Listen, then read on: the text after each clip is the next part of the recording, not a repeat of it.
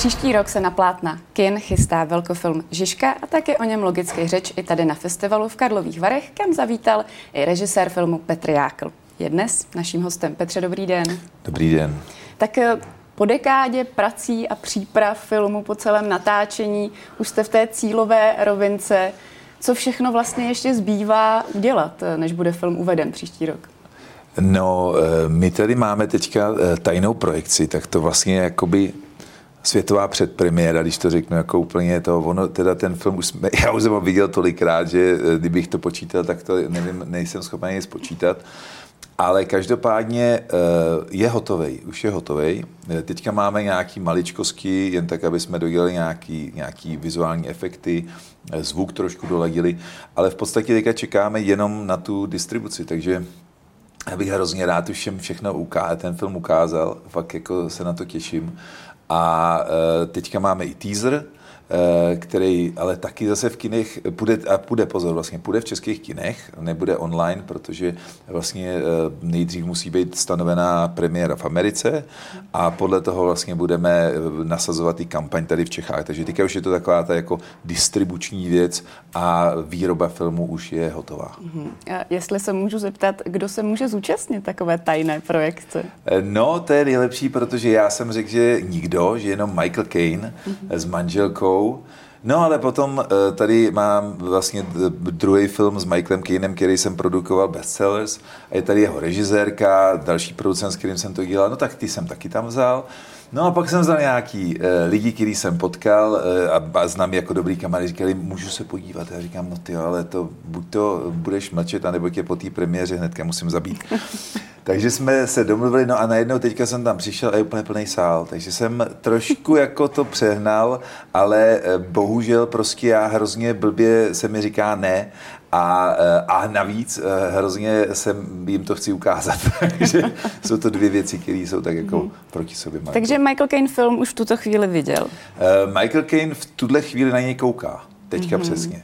Já za hodinu a půl s ním budu mluvit a e, budu zjišťovat, jakým způsobem, jako jak na to reaguje a tohle. A on už viděl, jako viděl částky, ty se mu hrozně líbily a, a, a jako byl nadšený z toho, takže e, si myslím, že bude spokojený a jelikož ve filmu je fakt výborný, tak jakože bude to dobrý. Já už jsem vás eh, slyšela říkat, eh, že byla jedna scéna ve filmu právě s Michaelem Kanem, eh, kterou jste musel vystřihnout nejprve, ale pak vám to bylo opravdu líto a našel jste a dlouho jste hledal způsob, jak je tam vrátit. Můžete jenom trochu přiblížit to, co šlo. To je, ano, to je scéna s Michaelem Kanem a s dalším britským velkým hercem Matthew Goodem. A já jsem vlastně tu scénu, to je nádherná scéna, dlouhá scéna, ale najednou ve finále, když ten film byl hotový, tak ta scéna prostě eh, to všude zpomalovala a tady nešla, tady nešla. A já ji opravdu jsem ji přestříhal snad 20krát a zkoušel jsem ji na začátek, do půlky, tak jako všude to. Až nakonec jsem pro ní našel skvělé místo, jsem hrozně rád, že tam je.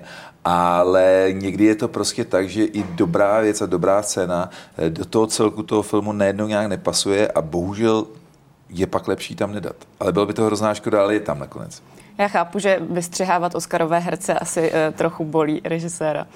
No, uh, nicméně uh, vás ten film katapultoval uh, do těch nejvyšších pater uh, v Hollywoodu. Uh, Čem nastal ten zlom, že to bylo právě s Žižkou, který vás opravdu dostal do společnosti lidí, jako Al Pacino, Robert De Niro? Uh, no, vlastně já jsem vždycky tak jako k tomu přistupoval, jako že to je zábava pro mě. Já jsem si prožil jeden celý život uh, jako sportovec, jako judista, splnil jsem si sen tím, že jsem byl na olympiádě, eh, pak jsem prostě eh, měl vyhřezlý plotínky, zlomný obratel záda v pytli a musel jsem skončit. Takže já jsem byl donucený změnit jako život jinak a našel jsem si ten film a já ve všem musím mít obrovskou jako vášeň pro to, abych to dělal na tisíc procent. A to, stejně jsem jí měl ve sportu a stejně mám teďka u toho filmu, takže já vlastně jdu za těma věcma, takže mě to hrozně baví tudíž na tom strávím mnohem víc času, mnohem víc energie a každý jako ty detaily jednotlivý řeším a hrozně mě to baví. No a ve, ve chvíli, kdy vlastně ty uh, investoři, amíci, ostatní producenti viděli, uh, jakým nasazením to dělám, a že jsem uh, slíbil to, co jsem slíbil, jsem mm-hmm. dokázal, jako zařídil a, a tady jsem sehnal peníze, tamhle jsem sehnal peníze, eh, tady jsem domluvil tyhle ty lidi a tak dále, tak prostě najednou pro mě to bylo jako výhodný uh, propojení, protože ono v Hollywoodu je hodně lidí, kteří jako dost mluví, umějí hezky mluvit, ale pak, když dojde na tu akci, tak už nejsou tak jako spolehliví. A já si myslím, že právě i tím, že jsem toho Žižku dal dohromady a bylo to obrovský utrpení na mnoha frontách, od scénáře od začátku až po eh, schánění peněz a výrobu a schánění herců. To bylo prostě neuvěřitelně komplikovaný.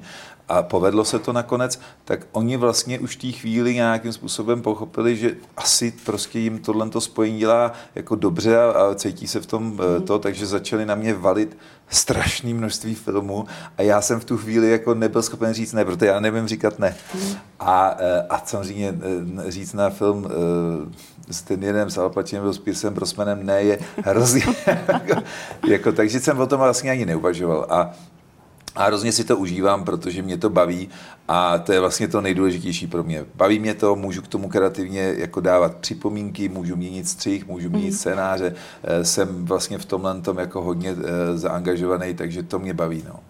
Eh, já jsem se dočetla, že kvůli obsazení hvězd se vám velmi těsně před natáčením navýšil rozpočet o asi 150 milionů.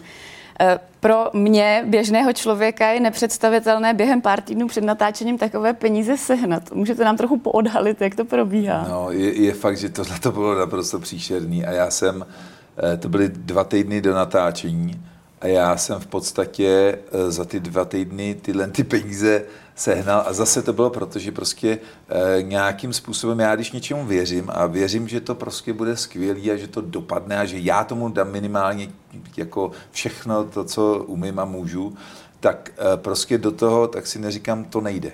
Protože já vždycky něco řeknu a, a všichni kolem jako, no tohle nejde, to je blbost, tohle to nemůže dopadnout.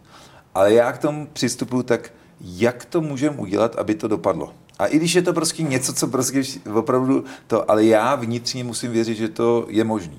A proto se pak dějou jakoby ty věci, které vlastně, eh, když lidi už na začátku si řeknou, to nejde, tak to ani neskusí. Já to zkusím, hmm. možná si natluču nos, nebo cokoliv, ale minimálně jakoby prostě do toho jdu naplno a ono se pak najednou začnou dít, dít věci, které by člověk v životě nečekal a který prostě, jako když, když člověk se otevře pozitivně k tomu všemu, tak myslím, že má daleko větší šanci eh, ty věci dotahovat. Mm-hmm. Samozřejmě ve filmu nehrají jenom zahraniční hvězdy, ale jsou tam i čeští herci. Chtěla bych se ale zeptat na jednu věc. Vy jste říkal v jednom z jiných rozhovorů, že velká část českých herců prostě v angličtině nehraje dobře, i když v češtině hrajou velmi dobře. Čím to je? Eh, no, je to tak, že vlastně jako ten herec se musí vžít do té postavy a opravdu musí být tou postavou, aby hrál dobře.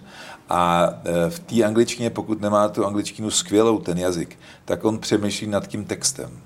A eh, normální člověk, který nemluví anglicky tolik nebo není rodilý mluvčí, tak to prostě nepozná ale uh, když člověk opravdu ví a cítí ty niance, tak to pozná. A to je mm. právě ten rozdíl toho, toho hraní. Jo? Oni jsou skvělí v té češtině, protože si hrajou s těma jednotlivýma maličkostma a cítí to, ale v té angličtině je jakoby dost uh, hodně těch herců vlastně jenom říká ty slova a ono to tam je cítit, ono to je z toho vidět. Ale samozřejmě člověk musí prostě ten jazyk ovládat dobře, aby to poznal.